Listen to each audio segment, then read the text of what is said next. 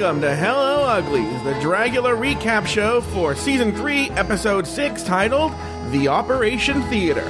My name is Joe Batans, and I am joined, as always, by one non binary anarchist with a penchant, penchant for socialism. With, from the Bloody Podcast Network, please say, Hello, Uglies, to Lori Roggenkamp. Hello. Shut up.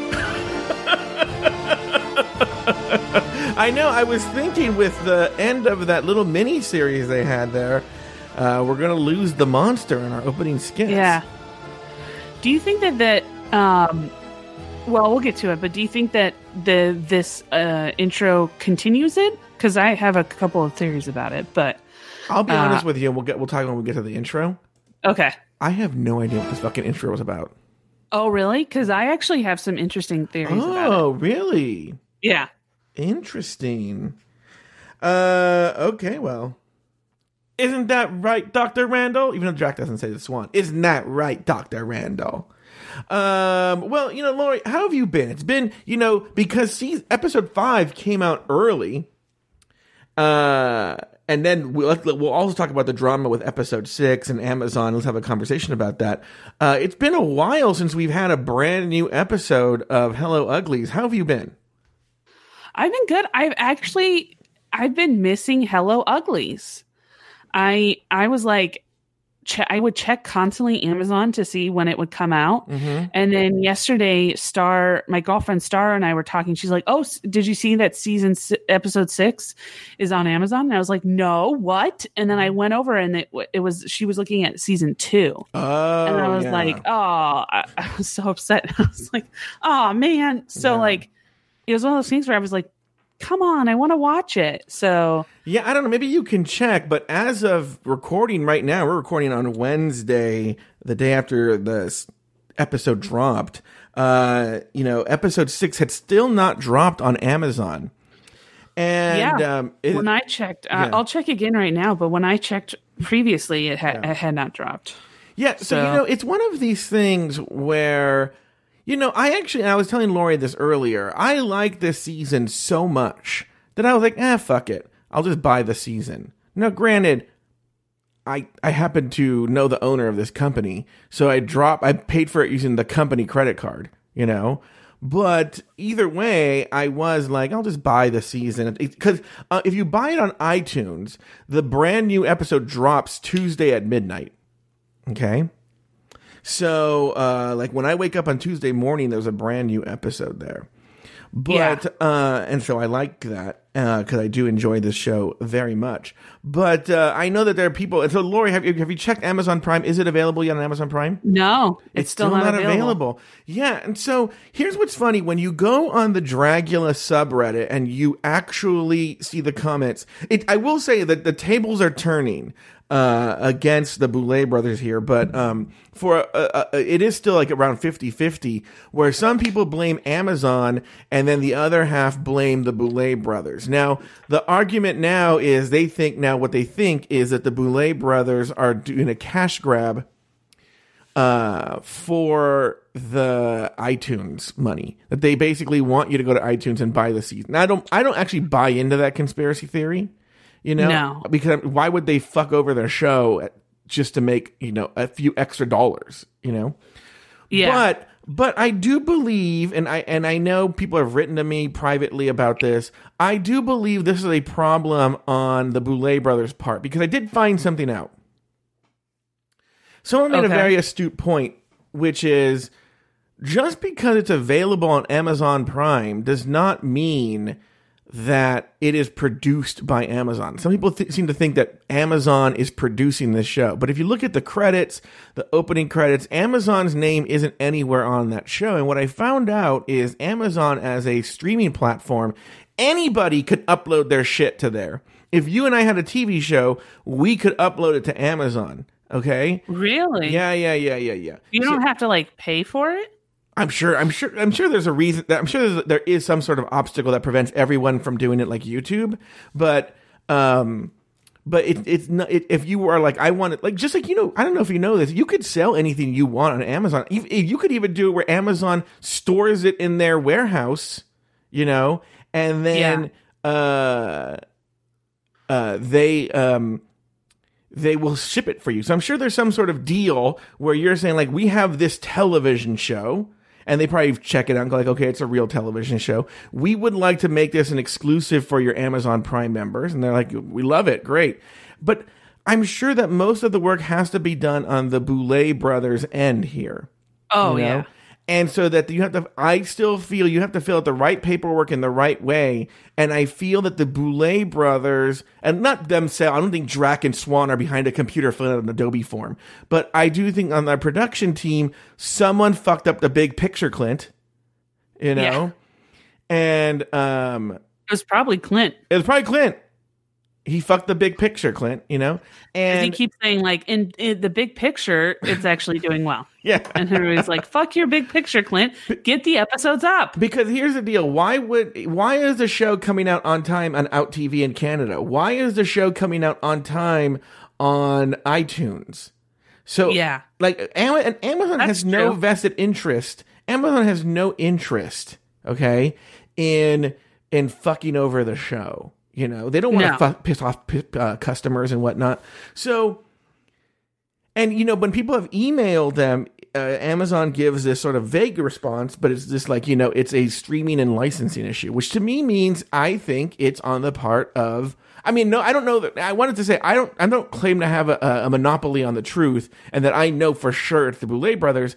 But I sort of think if you're going to make a mistake, it's going to be on the Boulet brothers end, not on Amazon's end.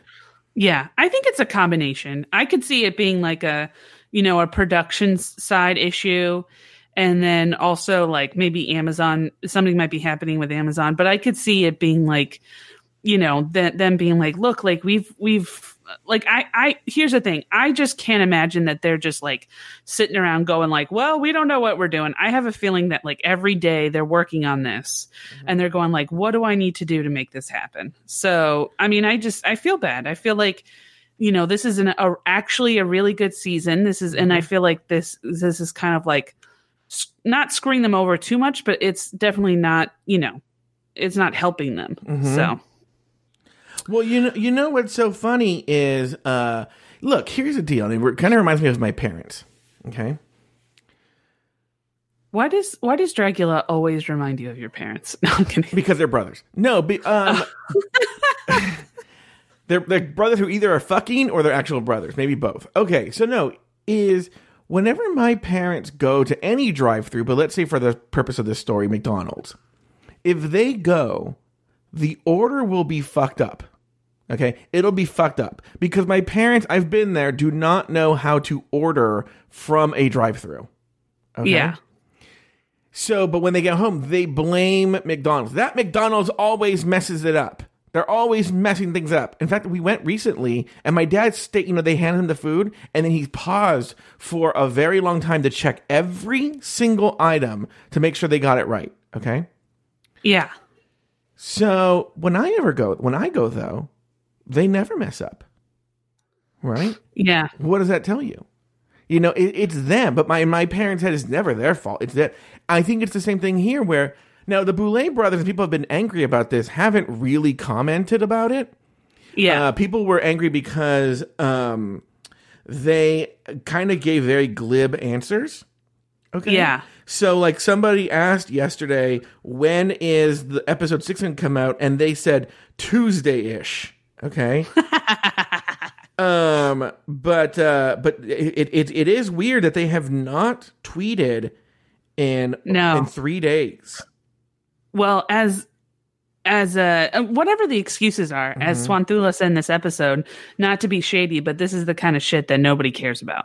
So, you know, I feel like at the end of the day, it's like you just gotta you just gotta make it happen. So if they yeah, if they keep if they keep if it keeps happening, Mhm. then yeah, it's, it's some, something that they gotta take care of. They either gotta completely take off the the show from Amazon and put it back on YouTube, or they gotta they gotta do something because it's You- just this you know, is ridiculous. It's so funny that you say that. That's a very good point. I didn't even think about that. You're right. In this episode, Swan, you know, Dahlia, Dahlia, and Dahlia even takes the blame. Dahlia says, "I did something wrong," and uh, Swan says, "Well, look, that's all well and good, but at the end of the day, the audience isn't thinking that when you fuck up." So Yeah. it's still on you. And I think it's the same thing. You know, I'm going to tweet that at them, even though they already hate me.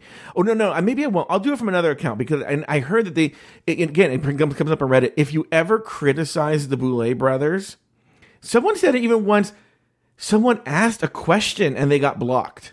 Like it was even like Oh, a- really? an, an innocuous question, like, when does the new season come out? And they got blocked, you know? Yeah. So the and, and look, I like I said, the Boulet brothers are an LA fixture, and I've talked to people who are in the scene, and I've never I've never necessarily heard bad words about them. They've said that they're you know pleasant, but that they're very difficult.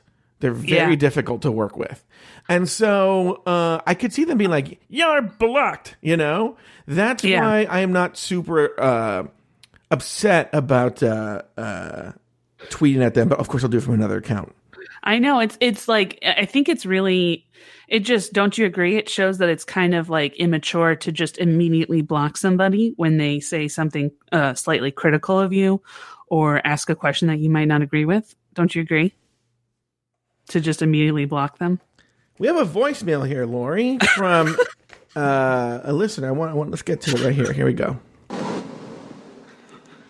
Hello, Lori and Joe. This is Rob from Tennessee, and I was just wondering if anyone has brought it to your attention that the opening When you hear that, by the way, what do you what do you immediately think? Like, oh god, I Uh, probably probably the intro because I have a feeling that because like I mean I will say this I don't watch a lot of scary movies so I feel I'm getting the feeling that a lot of these intros are throwbacks to um to to uh, like scary movie type things and then I'm just like they're going over my head Yeah. so that's what I think from episode 1, season 3 of Dragula is likely an homage to the opening scene from Halloween 4, Return of Michael Myers or some shit.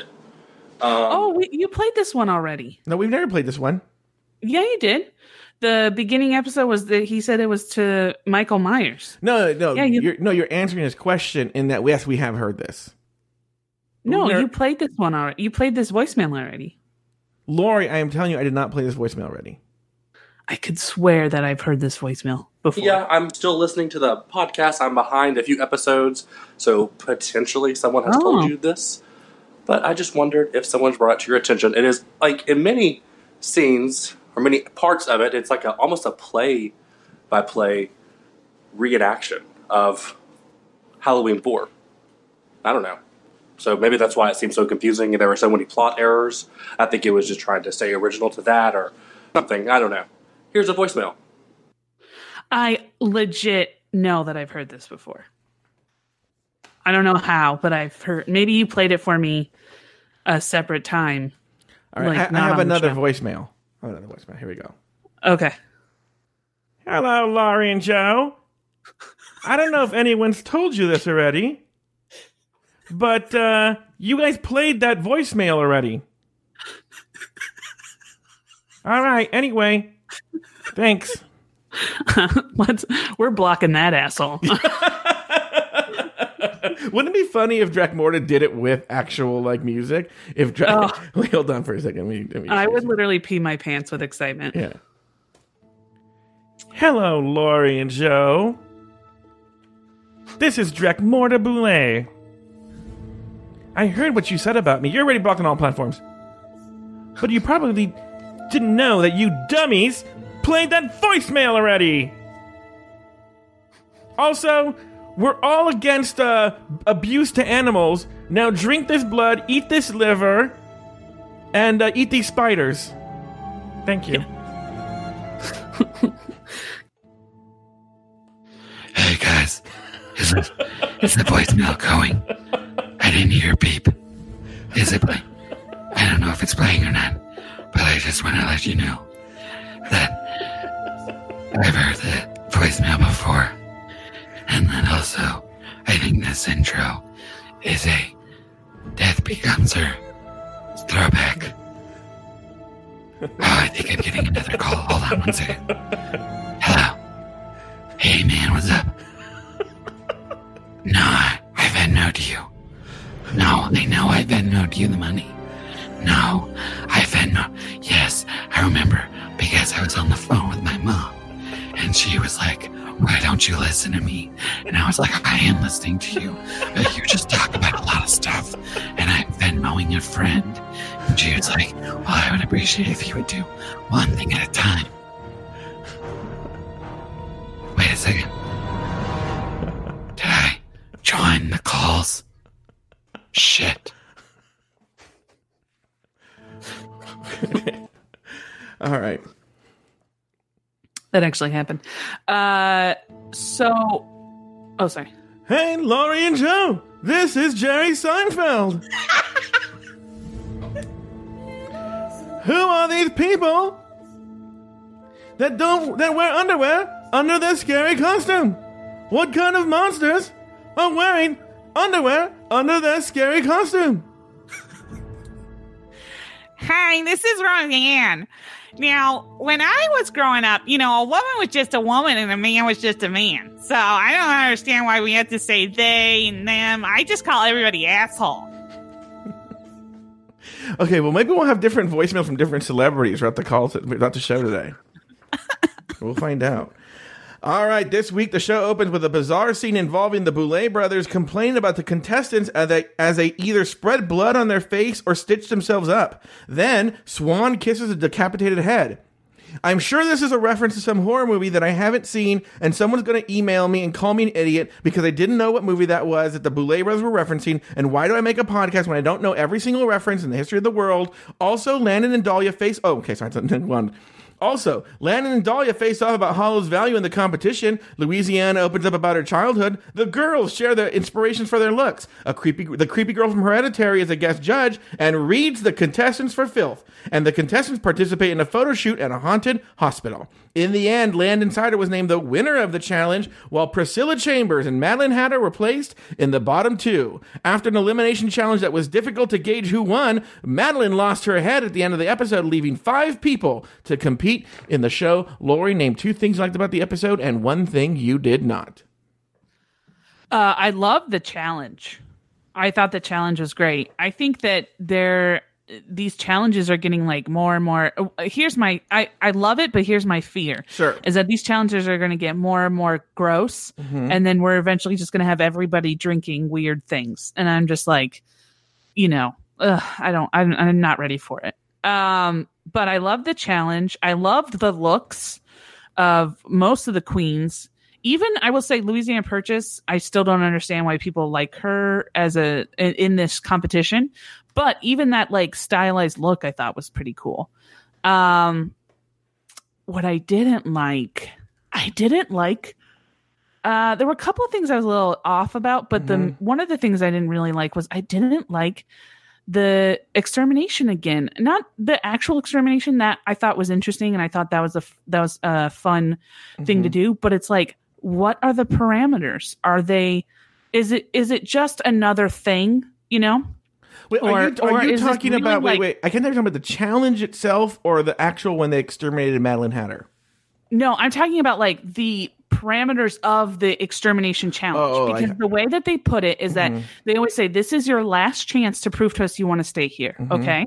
So if does that mean that if they do really well in this challenge, even though they might be in the bottom, that whoever does really well will get, be stay will be kept? Because in my opinion, I thought Madeline Hatter should have stayed, but she was the one who went home, and so I just I I I don't understand I feel like the challenges are kind of like there's not really any stakes in the challenge. So, like for example, for me, if I was Madeline Hatter, I would have just stood there and just been like, "I'm not doing this" because I don't want to get shocked because I'm going to go home anyways. Yeah. So it's like almost if you know you're going to do it, then you know you're going to go home. Then why would you participate in the challenge? So that's kind of. But anyways, that's my one thing. Well, we'll talk more about it when we get to the challenge. Uh, two things I liked about the episode. Um, I liked. that- Well, I don't know. Let me see here. Even though I liked the episode as a whole, I didn't. I didn't have a problem with it. I don't know if there's anything particularly that I enjoyed. Does that make sense? Like, I actually was not, unlike you, I was not a big fan of this challenge. I. Um, The extermination or the, I'm, I'm the or actual the- main challenge. The um, Oh, I like the main yeah, challenge. I wasn't. I didn't hate. I, I. I'll tell you this. I had very passionate like love. Like I don't know. Can you have a very positive version of meh? Yeah. Like, more like meh, like that. You know, like not meh. It was meh, like that. Here's Uh, what I'll say. I yeah. feel like this episode, if you were to put this episode, if this episode was a drag queen in the competition, this episode would be safe. Yes, And- yes, very good metaphor there, Lori. And so I don't think that's great, especially in this in this stage, but it's, you know, it's fine. It's a good episode. Yeah, but it it's a would be good safe. episode. It's a safe episode. You're right. Not in the bottom three, not in the top three. It's safe. You know, it's the um the Jade Jolie for the first like four or five episodes of season five of this uh of the show. Um, and so that's why I don't even and I don't even have anything I don't like. You know, I uh I just have just it's fine. There's nothing I really didn't like. Um, uh, you know what? No, I have nothing I didn't like. The guests were fine. I mean, the guest judges were fine. Uh, we'll get to them. You know, it's just fine. Everything was fine. Just no, no. I have no strong feelings about anything. All right, Yeah. cut to now. I, I do a three-hour show about each part of this whole thing. All right, in a uh, in a room with spooky fluorescent lighting, the Boulet brothers are tending to themselves what with what looks like partial nun outfits. Like they don't have necessarily the habit on, but they have everything else. It kind of looks like. Uh-huh. Drac is stitching herself back up while Swan is painting blood on her face. Is that what she was doing? While she's Yeah. complaining about the contestants. Drag, uh, Drac chimes in as well. At the end of the scene, Swan says, Isn't that right, Dr. Randall? And then kisses the decapitated head of a bald man. What was going on in this, Laura? You said you had some theories, and I want to hear those theories because I have no clue what was going on. Okay, so if we look at this is and I could be really dipping into the well here, but if we look at all of the episode all of the openings so far, I feel like the Boulet brothers are create either recreating or fi- finding a way to to get uh, a monster back, right? I feel like that's going to be what what ends up happening is they're Mhm. going to bring one of the monsters back into the show, okay? Okay. So this episode, they were again like kind of re uh, covering themselves and you know fixing themselves, and, and uh, Dracmorda was stitching up. So obviously, you have to think, and they had bandages on, so you have to think that there was a fight, that they Mhm. had been in an altercation. So I think that they were fighting with the monster. Mhm. And I think that they were bringing the monster back to life and the monster fought them. Um, I also, that's one side of it. Okay. I also feel like there could be a thing where they are, they're, they, this is them essentially, this is weird, but this is them essentially using the parts of the, the remaining monsters to to essentially make themselves younger. So like Dracmorda's like stitching her face back up because she used she she has a new face, or um uh Swanthula is using the blood of the other monsters. So I feel like it could be either or. But that's kind of what I got out of it. I don't know. What's funny is uh, Dean UK in the chat room says it's Frankenstein, which kind of goes in a line. I, I don't know. You guys are both sort of saying see the same thing, but I don't. Where are you guys getting that? What are the evidence? What's the evidence? because they have all those dead bodies. It's like they I know that last episode we saw that they cleaned it out, but they could have brought the dead bodies somewhere and they could have used them all used them to create a monster, you know, and then uh, recreate the monster and then the monster comes back or you know, I think I think it could be seen as as um Frankenstein-esque. I personally don't know if that's it. That's why I kind of stayed away from maybe that because I feel like then it would it would be a little confusing because it's like, well, are they? They're not stitching together different. Mo- it's not like Hollow Eve is ho- part of Hollow and part of, you know, for some reason I can't think of any other monster that's gone home, Mhm. but uh, part of Like Hollow and another. Glamour or Oh, Maxi Glamour. Yeah, part of Hollow and Maxi Glamour are going to come out. and They're going to be a monster. Mhm, So I a feeling it's one of those things where they brought it back to life or something mhm. from from the unknown, and then they fought with it, and maybe they were using the dead bodies as food for them or something. But yeah, I think I, I that's kind of what I got from it because they were the reason only reason why I feel felt that way was because they were all bandaged up and they were like you know kind of and then remember in Dracmorda was in the bath with blood so this is must be their thing where they're where they rejuvenate their skin by by putting blood on their body Mhm. Um, I just don't really have. A, I, I don't know. Here's what I will say though, and I was thinking this Oh, wait a second. Dean in uh, UK said they showed Hollow's dead body. Oh, oh, oh! You mean in the oh in the in the when she was ex- executed that they showed the dead body when she was executed that photo. Uh-huh. Um. Well, yes, they did, but it it, it so. I was thinking now on on a, on a traditional uh, competition show, and in particular, if the only one we I can talk about with drag queens is RuPaul's Drag Race. Is if you're going to bring a queen back, it'd be really crazy to bring them back this late in the competition. Like they would have done it either this week or last week. Because now, after today, there's only five girls left. If they don't do it next week, they're not bringing. I can't see how they would bring a queen back. That would be so categorically unfair. If they bring back Maxi Glamour or unless they bring back Maxi Hollow and Madeline Hatter to compete for a spot. Because then there's like they haven't been gone that long. Yeah, I can see that. You know, I can see them bringing back like like three the top three, you know, drag queens, and then they they have them compete. That could be like the first challenge, and then the second challenge is they have to do another, you know, the runway challenge, and then and then whoever, you know, get so then it, it's that I could see that. yeah. So, But I would I would agree with you. I would even say that that needs to happen next week. Because then you get to the top 4 and then it's like, well, what, you know, it just seems weird that you would have that at the at you know, at the quarterfinals. Yeah, but then what's funny is if they don't bring back a drag queen, or, or if these cold opens have nothing to do with the overall plot of the show, even though, again, surgery, they, they always work in the challenge to the cold open. So clearly, you know, decapitating the man's head, Dr. Randall, and the stitching, and they had to do with suturing and all that in terms of a hospital. So it tied into the episode. But if they don't tie into the grander competition, then what, what's sort of the point? Yeah, I don't know. I'd be interested to find out. Or do you think maybe they're going to dr- do something where like the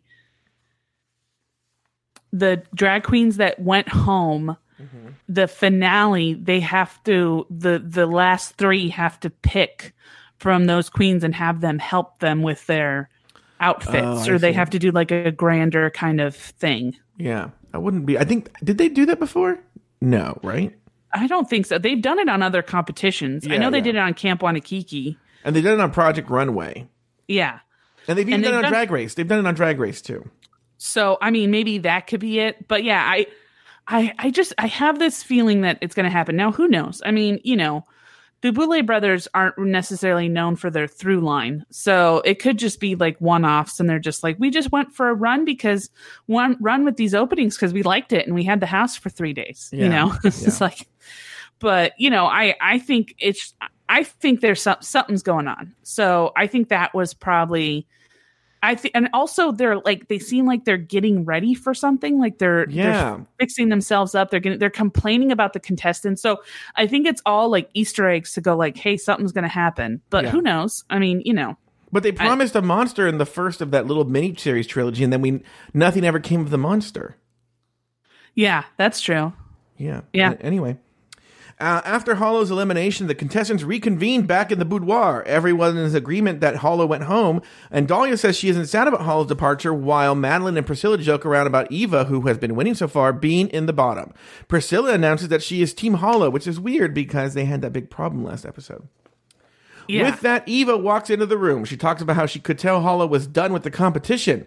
This leads to a discussion mostly between Landon and Dahlia about how Hollow but about Hollow and her place in the competition. Landon was pro Hollow, stating that Hollow was all about her message at the detriment to her place in the competition, while Dahlia felt that Hollow just couldn't handle any critiques whatsoever. Louisiana chimed in and talked about how she has taken the critiques and applied them to her own drag. Uh, Lori, your thoughts on this whole? First of all, once again, the they have that stock boudoir shot from the very first day that they bring in Yes. again. they're really getting the use out of that. Really I wonder if that shot cost like a thousand dollars, and they're like, we are putting this in every scene. every opening is just going to have the same opening boudoir shot. Yeah, yeah, yeah. Because if it, it cost that much money, I, w- I would put it in every scene. Well, what's would put- funny is either way they lose because if if they if, if we're making fun of them because they use the same shot over and over again, we're like, well, wh- why are you so okay? Enough with that shot, right? But let's say they actually did that shot every single time, I would be like. Why are you reshooting that? Everything just use the same one all the time. exactly. So they're, they're fucked if if they do, do fucked if they don't. don't. Yeah. So anyway, a lot in a lot of these boudoir segments, a lot happens, even though it's mostly talking head type stuff. What were your thoughts on the argument about Hollow? You know, I, I shared with you privately on the phone that uh, I wasn't necessarily the biggest Hollow E fan, but I did find myself thinking during the competition, during the floor show, I wonder what Hollow would have done with this challenge. Yeah.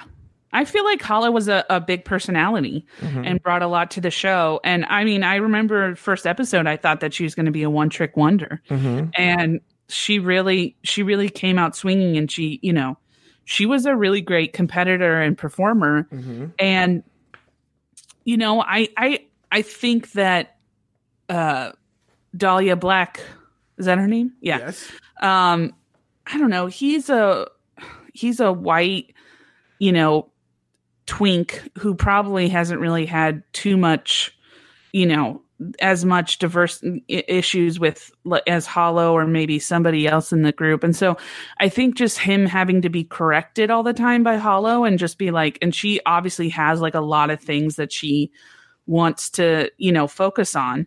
And I think he just was like, I just feel like it was getting muddled, and so I liked I liked that Landon Cider stuck up for her. I thought that mm-hmm. that was, you know, I thought that was good because I feel like that way at least some, her voice, you know, it wasn't she wasn't.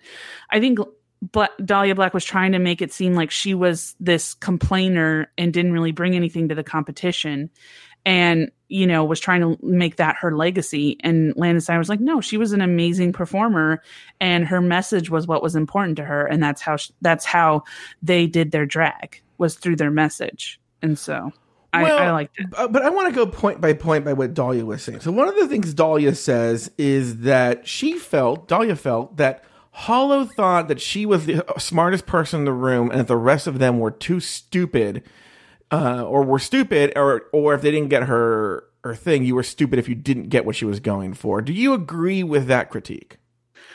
I think that Hollow did definitely feel like she was, you know, she was a she was smart and she was um instructing these people on like what's appropriate but i don't necessarily feel like she thought everybody was dumb. I think that's a insecurity thing on dahlia's part. Um i think that they you know they and also it's just one of those things where it's like i had i got the feeling that hollow was very much you know um microaggressions lead to bigger things. So microaggressions are need to be stopped right away and so when mm-hmm. anybody would say like fishy or when anybody would say what like hollow felt like it was their duty to step up and say like no this is not right. Mm-hmm. And you know it can get exhausting being in a room with i can see that being exhausting being in a room with somebody like that. But if that's how they if that's their message then you know that's their message. So you Okay, know i just how I, yeah i think how a lot of it had to do with dahlia's insecurity. But how about in terms of the competition, which even Landon, who was defending Hollow, said, you know, that Hollow couldn't take critiques. Yeah, I think that that was the big one. I think that Hollow couldn't take criti- critiques because I felt like because the um their drag was so wrapped up in their message, I think when you when when they were getting critiqued, they felt like their ideas were getting critiqued. So I think that Hollow took it pers- more personally than anyone else. Um, plus, I mean, I got to be honest with you, I feel like I felt like last episode should have been a mulligan for her because from what you told me, I felt like it's hard to it's hard to say that she wasn't necessarily not taking a critique more than just saying that she was, you know, she was um just frustrated that she wasn't able to do what she wanted to do in the first place. Well, okay, just a reminder for uh, everyone who who who missed our last episode. I was talking about how uh, Hollows made it known that she wasn't allowed to use those used tampons that were such an issue earlier in the season. She wasn't allowed to use them for the challenge, and so then and then was critiqued for her outfit being unfinished or you know they, they wouldn't let her show any sort of depiction of blood or red on her outfit despite the fact that even even in this episode you know priscilla uses a real dead baby calf Yes.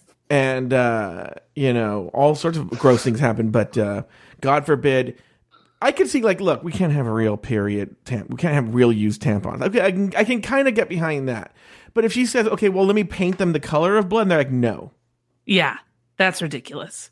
So, I mean, I could see that being an issue because they're like telling her, they're telling Hollow that they she uh, they can't do that, and then Hollow's like, okay, well, this is what I can, this is what's left of what I can do, and then they critique Hollow for not bringing, not having enough, and Hollow is like, what, you know, I want, I had an idea, and you guys wouldn't let me do my idea. Yeah. So I I could see that. I mean, but you know, I I, I do honestly agree with Evah Destruction and Dahlia in a, and and even Landon in a way that I felt like yeah I think Hollow I think when Hollow talked honestly I think when Hollow was talking to Yovska Mhm. uh, and saying like look this is your drag just might not be this competition I think Hollow was actually talking to themselves I think Hollow was just realizing look I I don't necessarily know if my my drag and my message matches with this competition Mm-hmm. Uh, there was some shade that Landon threw at Dahlia when there's a part where she says, you know, well, some of us, you know, are just really focused on the look. And, you know, and she's really focused on the message. And that was pretty good. Now, Louisiana did chime in at one point to say, like, uh, th- th- this seemed to be a very Louisiana episode, you know? It seemed Yeah. to be Louis- Louisiana's starring episode, even though she didn't win or in the She- bottom. she I was just- worried. I was Yeah. worried that she was going to win. And then when she didn't win, I thought, oh, well, then maybe she'll go home. And she didn't go home. And I was like, well, then why? Why did we? wh- what was the focus for it? So the first moment of that was uh, when uh, Louisiana, you know, kind of chimed in and was like, "Hey, everybody, I take the critiques and I apply them to my drag," and everyone's like, "Yay for Louisiana!" Yeah, you you have, I guess. Yeah. You know, like it was just kind of like, okay. Yeah. Uh, okay, well, now let's move on. This week, the contestants will get their best hospital uh, gore together for a photo shoot at the main challenge, and they'll be at a haunted hospital for the creative team at Alternative Press. They were bragging about this Alternative Press magazine. Have you heard of this magazine, Lori? No, I meant to do research beforehand, but I got busy. But yeah, I have I have not I have not heard about this at all. And then there was like this writer who everyone was like, "Oh, she's great." And Oh, yeah, the- what's her face? Who who said like, "Oh, I was sit I was standing right across from her and I I felt so um anxious cuz I was like uh, I just felt so nervous and I was like, "Why?" Like Yeah. who is she? It was just some basic white girl. Yeah.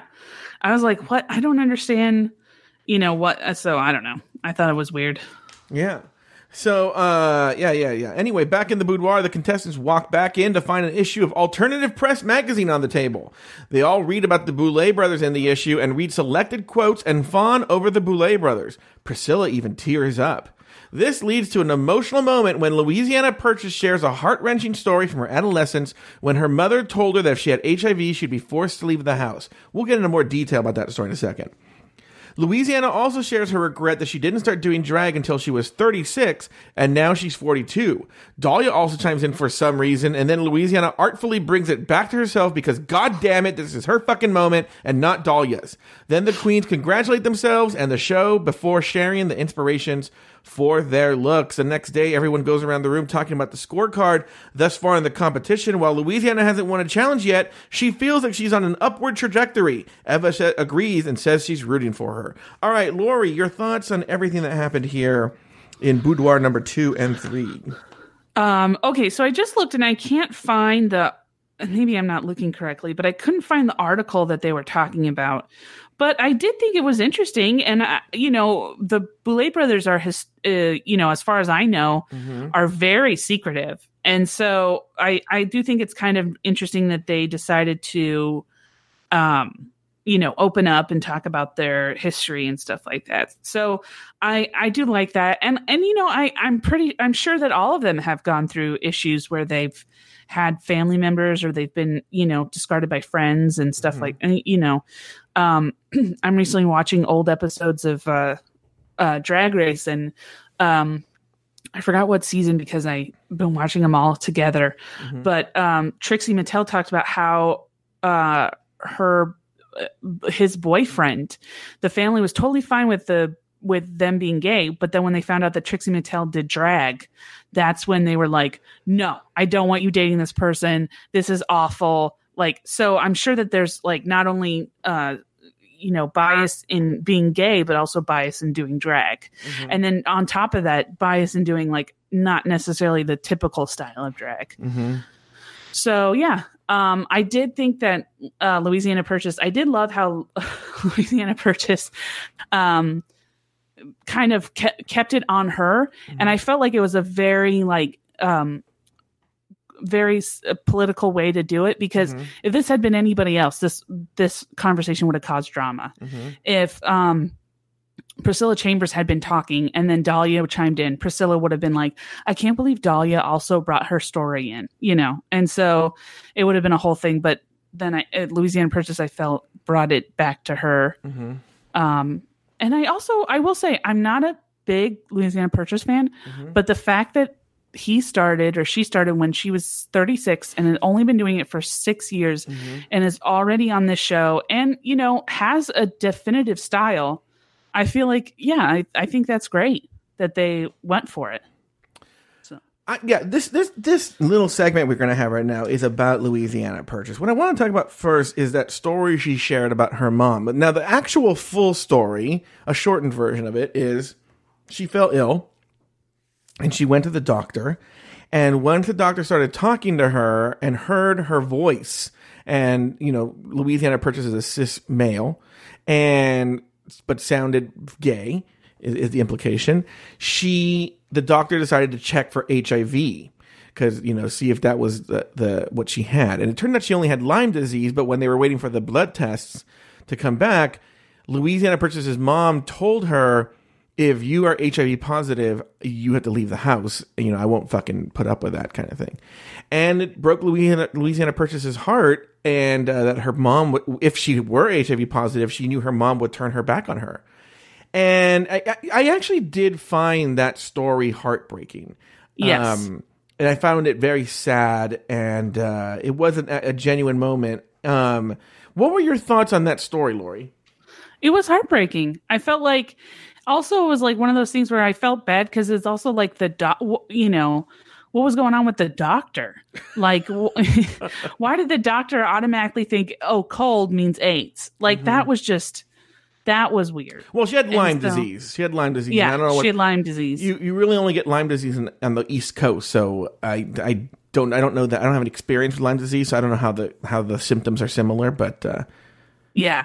So yeah, I thought it was I thought it was very sad. Although I will say that it was a little confusing as to like, well, was she was Louisiana Purchase out at that time? I don't know. And were they get were they having sex with men? Because it's like, well, yeah, you should use protection if you're Mhm. having sex with men. But yeah, I thought that I thought that was awful. I thought it was awful that the mother, you know, said that to her and yeah, I I, I thought it was so and and that they had to like live this whole separate life till they were 36 years old. yeah.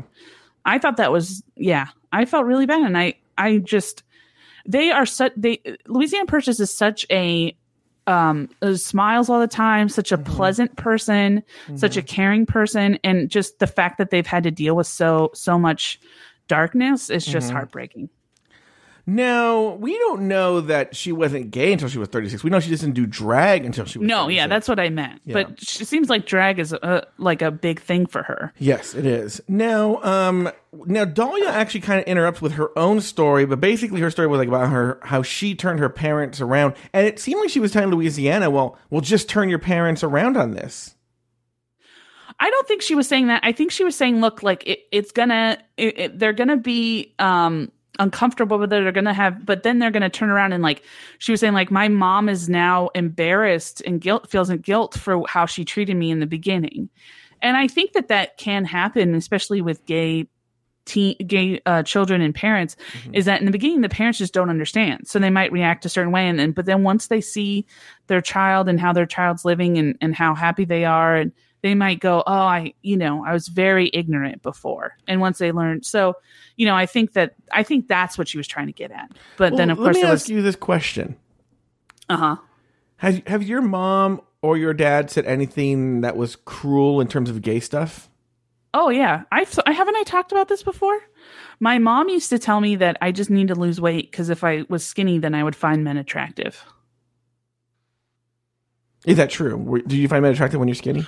Well, I'm still fat, so we'll never know. well, if that's the case, then I would, I don't want to get thin. I know. well, see, that's why you need to get thin, is because you're actually you don't realize it, but you're secretly attracted to women right now. Yeah. And then if you get thin, you'll want that dick. So Yeah. Well, you know, when I f- the first time I ever saw a therapist, and I'm not even saying that he's wrong here, believe it or not. Uh, the first time I ever saw a therapist, no, I wait, no, hold on for a second. I'm 100 percent saying he's wrong. Okay, sorry, that came out wrong. That came out wrong. I was talking about something else. oh, okay. In, in other words, his bigger picture is not wrong. I just think he's wrong in this case. But the first time I saw a therapist was an old man Fuck who your big picture, Clint. the um he was an old man. Literally, the reason he stopped being my therapist after like the third time was because he retired. Okay. Okay. But um he he told me like he didn't say you shouldn't be gay. yeah. But what he said was and it had to do particularly with my story, he had me like untie my shoe and then he had me tie my shoe, okay? uh-huh. And he said um you know, when the, the when you're 5 years old, when you learn to tie your shoe when you're 5, it's the hardest thing you'll ever learn how to do in your life. That the that the motor skills that it takes for a five year old to learn to tie his or her shoe is just so hard for the a brain at that maturity level. So that when they see that, so as a result, when they do that, uh, when you learn to tie your shoe, that's the only way you can tie your shoe now. You can for the rest of your life, you will always tie your shoe the way you learned when you were five. Okay. uh-huh. So, and his theory, which was completely wrong and bonkers, was that that's why I was gay. Was at some point at a very young age, something told me to do gay things, and that that's what I learned. So now I'm gay. Does that make sense? So not that. Yes. So it was weird. He wasn't saying. It wasn't like you can. He wasn't saying you could change it because actually, what he says is you can't change it. Okay.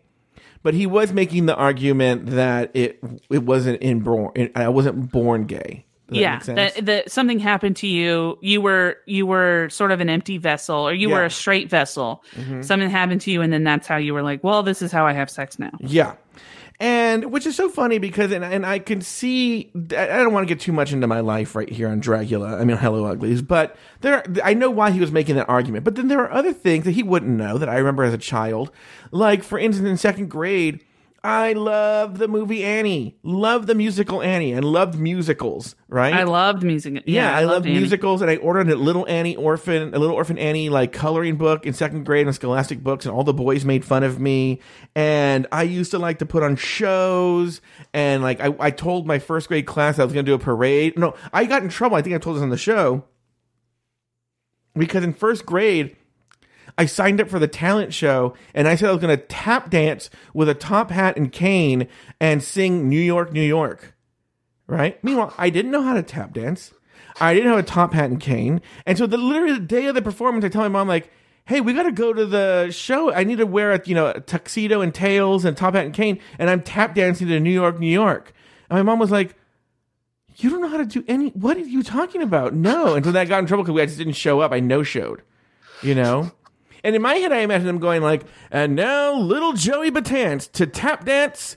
To New York, New York, and I'm like, and they're like, And they start he? playing. and like, Da, da, da, da, da. da, da. and then they use the spotlight going all around the stage, and then they've even they've even done like a backdrop with like city lights and stuff like that, and like there's show like a, li- there's a girl like on a on a on like a, a moon like a crescent when she was gonna be lowered, you know, and she had like a fan. Anyway, uh, okay, so then also um.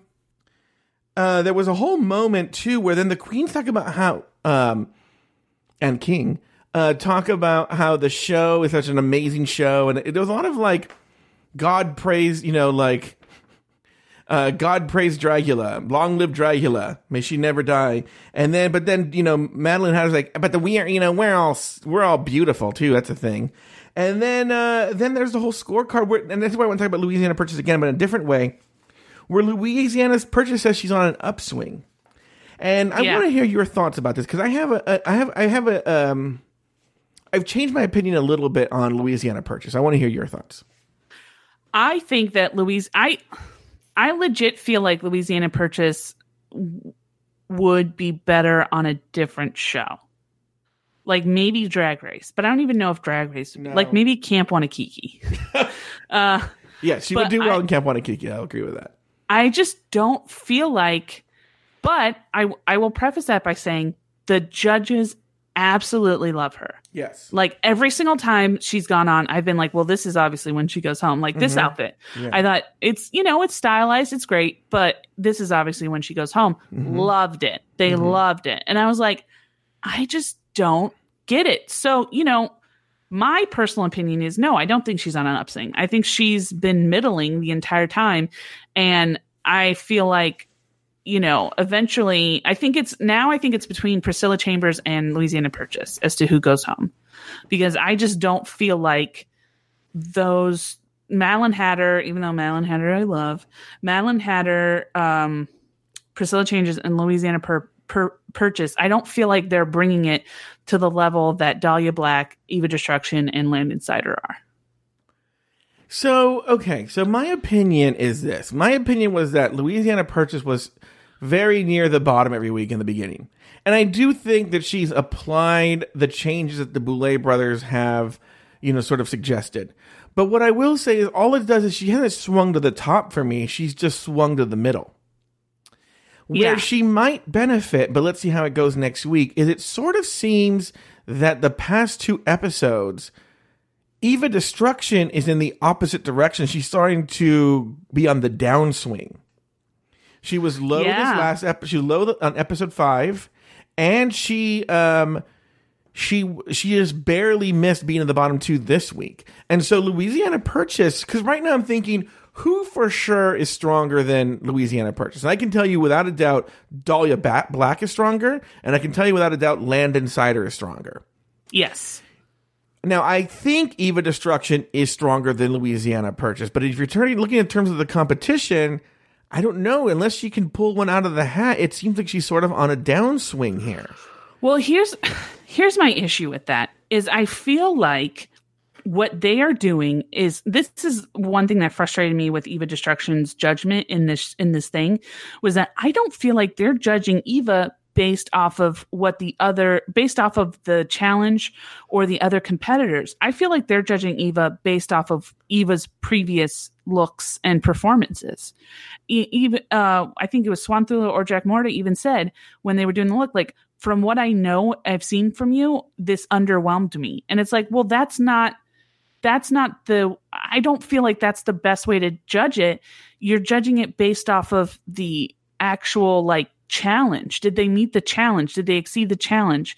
And so I don't know. I feel like they're putting a lot more pressure on Ava to be more to be this um like to hit it out of the park every single time, you know?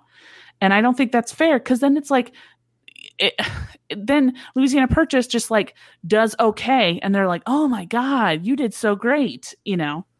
So But could it be the soft bigotry, if you will, of lowered expectations for Louisiana Purchase? I think so. It reminded me a lot, and I know this sounds really dumb, but it reminded me a lot of that time that you know the the um uh what you call the debates with um Trump and and Hillary, where Hillary was basically winning the debates the most of the time, and then there was one debate where Trump was like competent and like answered questions and wasn't didn't like call Hillary like a nasty woman or didn't you know do any weird stuff. And people were like wow he seemed very presidential. And it's like no he just wasn't an idiot that one time you know? Like anytime he's able to like read from a prompter everybody's like wow way to go. It's like why do we why are we so excited about this? So yeah i feel like that's louis i'm not saying louisiana's trump but i'm saying that i think that's the expectations they have for louisiana is not as much as they have for evah destruction. I don't think that's fair to evah. I feel like evah's i feel like she's still bringing it. I just think that they're not like they might not agree with some of the looks but she's still bringing a level of artist of artistic creation to the the competition that vastly outweighs louisiana purchase. Mm-hmm. All right, very good. Um, all right, let's move on. The floor show, and I'm just going to combine the floor show and the photo shoot because they're the same look. Um, were there any standouts, Lori, for you in the floor show? Well, I did. Did you notice that they did stay on the drag queens? They didn't do that like a little thing. bit more, not much, I will say this: I because there's and- fewer and drag queens too. I don't. Here's the thing. I don't understand why, Mhm. and I I almost am like you explain it to me because I don't get it. Why they did the photo shoot second, and why do they only have Landon Cider be the first person, and then they showed it. They showed a car driving for no reason. Well, also Like- not only that, not only that.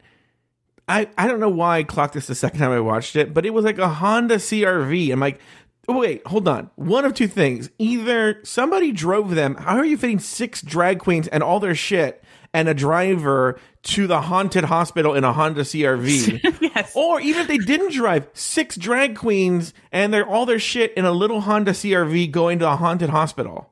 Yes, I had this like I had this fear when when uh Landon Cider was like, We're going to the photo shoot and they showed her first and they showed the CRV. I thought, Oh my god, are we gonna see each drag queen drive to the photo shoot? Is that what's Well, if it was be? Camp Wannakiki, we would.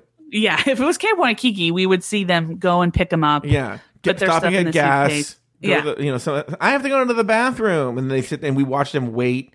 You know, yeah. for they do like fun bits in the bathroom. Yeah, and then they do yeah, then they do a whole music video, and uh, but yeah i don't i didn't understand why they did i felt like it would have been a lot more thematic if they had done the photo shoot second or first and the runway second but i mean you know whatever in the long run it's it's you know it's fine i um i will say this i thought dahlia black's outfit was great until i saw her when she was standing uh, getting judged. And then I was like, I feel like in that light, I was like, oh, I don't feel like it's as great as I thought it was.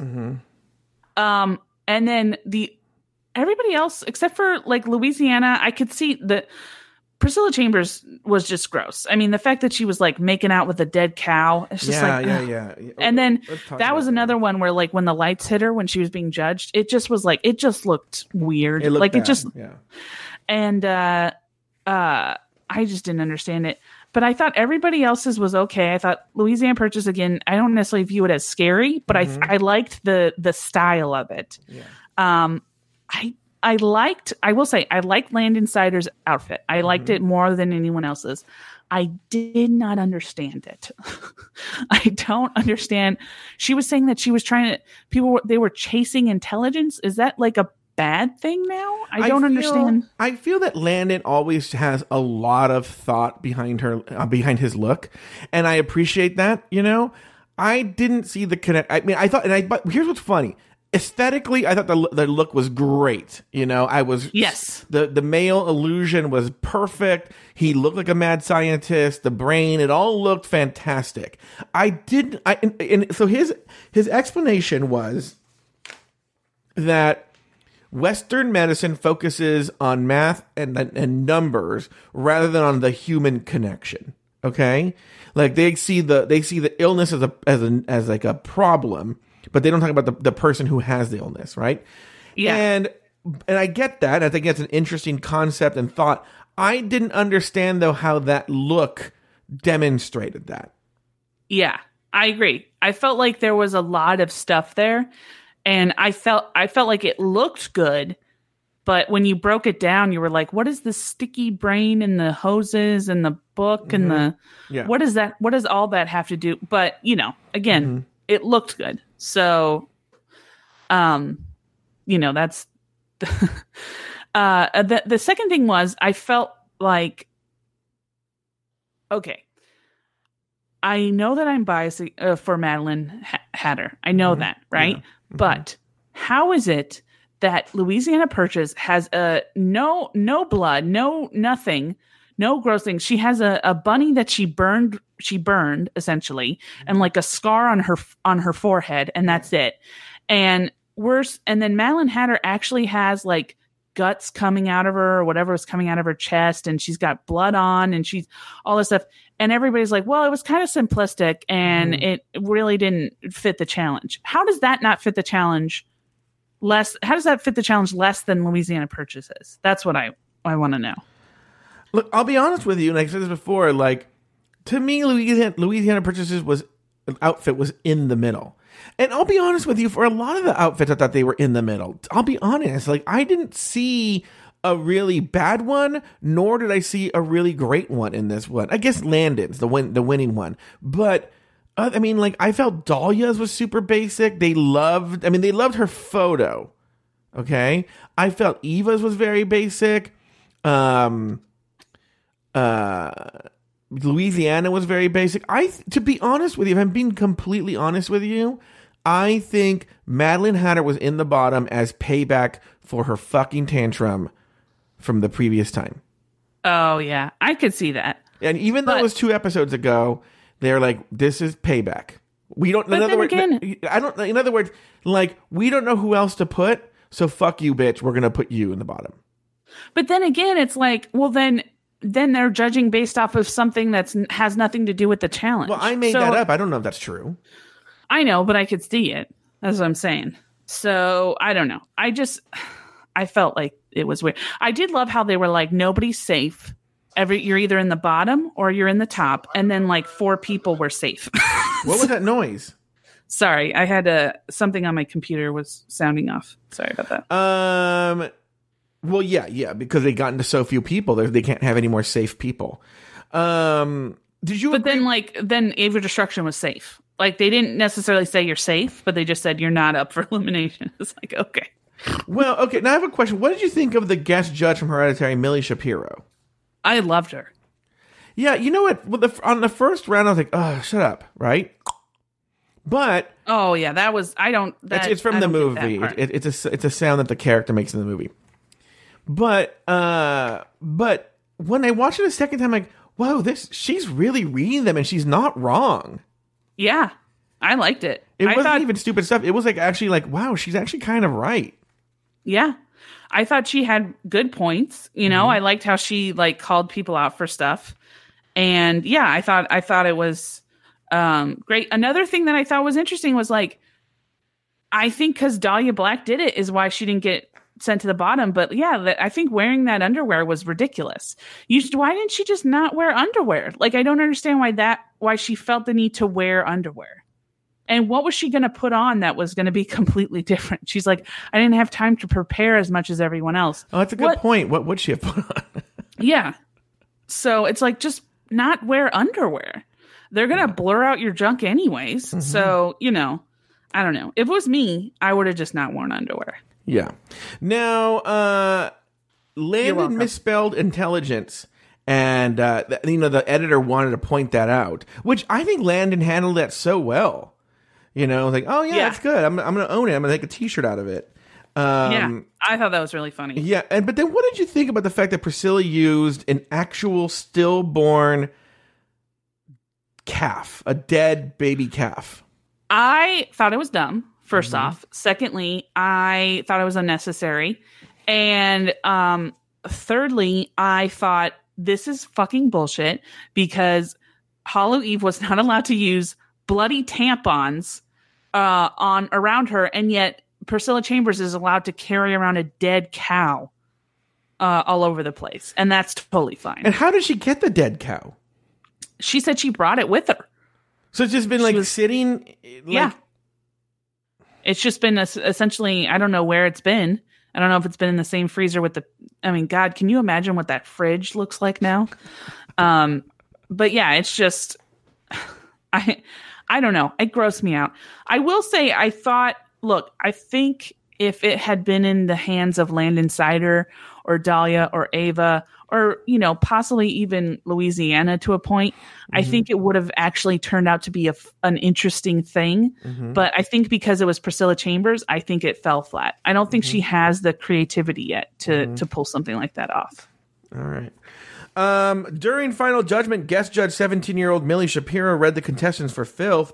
Um, we also learned Landon misspelled intelligence. Dahlia showed her underwear, and Priscilla used an actual stillborn calf. We've discussed this. Landon Cider was named the winner of the challenge, while Priscilla at Chambers and Maddelynn Hatter were placed in the bottom two. Uh, for the extermination challenge, the girls were forced to play a life-size version of the game Operation. Using blunt utensils, they had to remove objects from a life-size operation board that would shock them when they made a mistake. They both removed the items, but it was difficult to tell what the Boulet brothers used to gauge who won the challenge. Later that night, We see the hands of one of the Boulet brothers as they drive a car down a deserted road. Maddelynn Hatter wakes up in the backseat of the car. She is frightened as the car speeds up faster and faster. She sticks her head out the window for some reason, and she is decapitated by a pole. Again, this is a scene right out of Hereditary. Lori, any final thoughts on the episode? Your thoughts on the extermination challenge? Your thoughts on the extermination? What is so funny? Look, I liked I liked the ch- I liked the uh, how she died overall, but I do find it funny that she stuck her head out and then she kept it out. It was like one of those things where if there had just been a second person in the car forcing her, it would have made way more sense. But it was like it was like the first uh, Violencia in the first uh, episode where she puts her own leg in the vat of acid. Like it's like okay, Well, here's what's funny. Not funny. This is what uh, again a, a sort of a lazy choice here is in the film Hereditary. Uh, and, and spoiler alert if you haven't seen Hereditary. Uh, it's Milly Shapiro is the girl in the car, right? And what has happened is she's allergic to peanuts. Okay, and she eats some nuts and something in a cake, and she's going through a, a severe allergic reaction. She can't breathe. She's turning blue, and so she sticks her head out the window to get air. So it there's there's a reason why they do it in Hereditary. She's sticking she she can't breathe, so she's just trying to get air in any way she can. So she sticks her head out the window. oh, and then she gets her head head. Well, yeah, it, it gets more. Con- then the her brother's driving, and he sees like something that scares him. He veers to miss it and swerves, and it chops her head off in the pole. Ooh. Yeah. So, uh, but so, but there was a reason why they did it in the film. This one, she just sticks her head out of the window, just to stick her head out the window. Yeah, just to see what was happening outside. Like, Yeah. oh, let me see how far away we are. Oh, there's a tree. Oh, it's still coming. oh, it's coming now. Oh my god, it's almost here. it's like that, that kind of- Um, what did you think of the extermination challenge? I didn't like it. I mean, I liked the challenge itself. I thought it was an interesting creative.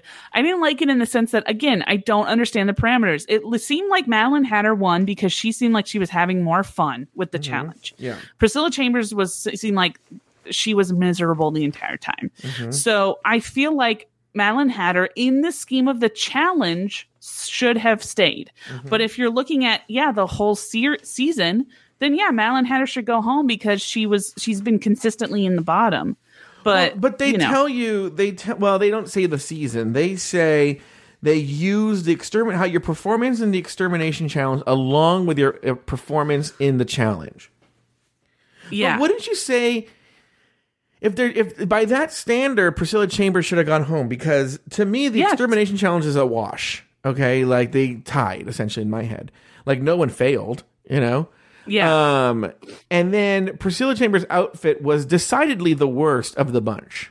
yeah. Every they didn't like it. They said it was complicated. They said it it didn't make sense, Mm-hmm. The or not that it didn't didn't make match. sense. But yeah. it, it was just not. It was not put together well. Yeah. So, uh, so on, by all for all intents and purposes, yeah, Priscilla should have gone home on paper. Um, but I again, I do think it was sort of a payback for her behavior during the other challenge. I could see that. Yeah. And I think I think it was one of these things that, that, she didn't go home the next episode because she clearly wasn't in the bottom. But you know, there's only one person who's really in the bottom. That's Priscilla. We have an open spot. You're in it, bitch, for your behavior last time, and you're going home. Yeah, I Does could see sense? that. All right. Any other final thoughts on this episode, Lori? Um, I think that. Uh, okay, so who do you think is going to be in the top? I think I think right now we have Landon Cider, Dahlia Black, definitely in the top. And then I agree with you. I think for some reason I think the judges are turning on Evah Destruction. So I have a feeling that I think Louisiana Purchase might be in the top three. Um, just by what she was saying, because they focused a lot on her this episode, and I felt there has to be a reason they did that. Either she's going home next episode or she's gonna win the next episode. But they could be doing some sort of weird arc. They don't want to make it so, seem so obvious that Evah Destruction might win. So maybe, but but then they haven't done that to Landon. Landon has never been in the bottom. Uh, Landon, so. Landon just seems to be coasting on on on this on this show. Maybe I don't know what will happen to him, but uh, it seems to be having a grand old time. This Landon, but I don't know. Like if maybe maybe Evah can pull it out. Yeah. But so I'm going to stick with my original. I in my head the top 3 are Dahlia Black, Landon Cider, Evah Destruction. Now p- t- spot 4, I would have told you a week ago, it's for sure Priscilla Chambers. Now I'm not so sure. She seems to be on a downward swing as well, and Priscilla seems to be inching forward. I Uh, think Louisiana. I yeah, I'm sorry, Louisiana. So it, I think Louisiana might inch her way into the top four. I would be shocked if she made it to the top three, but I wouldn't be. I don't think it's out of the realm of possibility. She's now in the top five. Yeah. I mean, But Dahlia Yeah. Landon, Dahlia Landon. Well, I I guess Evah could, but I mean that. Wow, I, I'm still going to hold Evah Landon Dahlia in the top three. well, the thing is, is I feel like they're, I, again, I feel like they're judging, and I think Landon might even fall into that category now where they're judging him not based off of what he does in that challenge, but based off of what he's done in the entire season. So they might be like, well, we liked, we thought it was okay for the challenge, but overall, we didn't like the, the costume, the, you know, your drag choice in as far as like it wasn't the our favorite of the season. And then they could get points marked for that. And it's like why would that you know why i don't understand why they did that to evah. Hmm i just felt like it was i felt like it again i think it was the bias of low expectations hmm that they were just like you know i and also i think that they're i could see the boulet brothers being just egotistical enough hmm to like somebody who takes their criticism Yeah. and actually uses it in the and uses it in the next challenge hmm You're right. I, I wouldn't be surprised. Uh, anything else, Lori? no i'm excited for the next episode I will say there have been some people. Uh, you know what? I'm going to give them a personal shout out right now. Uh, some people who have taken me up on my offer of, uh, you know, you join Patreon, you're going to get a sticker, a, a Dragula sticker, and a Dragula button if you join the premier level over at uh, at uh, Afterthought Media. Drag, I'm sorry, Patreon.com slash Afterthought Media. Lord, do you want to hear who our new Patreon supporters are? I can tell you. sure Um. So, like I said, they're gonna get a, a Hello Ugly sticker, Lori, and a Hello Ugly button. Okay. And here's what we have: we have Steve Parker, we have Dominic Evans, we have Carter McKinnon, Rodriguez Alex M, James Lai, and Chris Cross. Gonna make you jump, jump, or maybe get stuck between the moon and New York City. One of the two. Well, they all sound like amazing people. Yeah. So once again, you can join over at patreon.com slash afterthought media and you can hear our sketches, our hilarious sketches that Lori and I make. Well, look, some of them. Some are better than others. And uh, yeah, and, and it's, it's a, and by the way, there's so many shows you get. Talk to anyone on Patreon; they'll tell you access to uh, a Discord server and all this. There's a lot. There's a lot going on in this afterthought, Lori. A lot going There's a on lot. there. A lot going on there. Well, okay, that's going to do it for this week's episode of uh, Hello Uglies. Be sure to join us next week and every week as we continue to discuss, dissect, and deconstruct each brand new episode of Dragula Season 3. So, for Lori Roggenkamp and myself, Oh.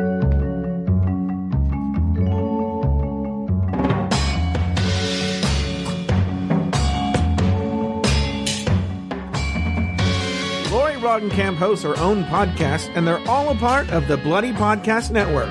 You can follow Lori Roggenkamp on Instagram at Pickle Myth. Joe Betance is one of the hosts of RuPaul's Drag Race Recap. You can find that show on iTunes, Spotify, and wherever you get your podcasts. You can also follow Joe Betance on Instagram and Twitter at Joe Betance.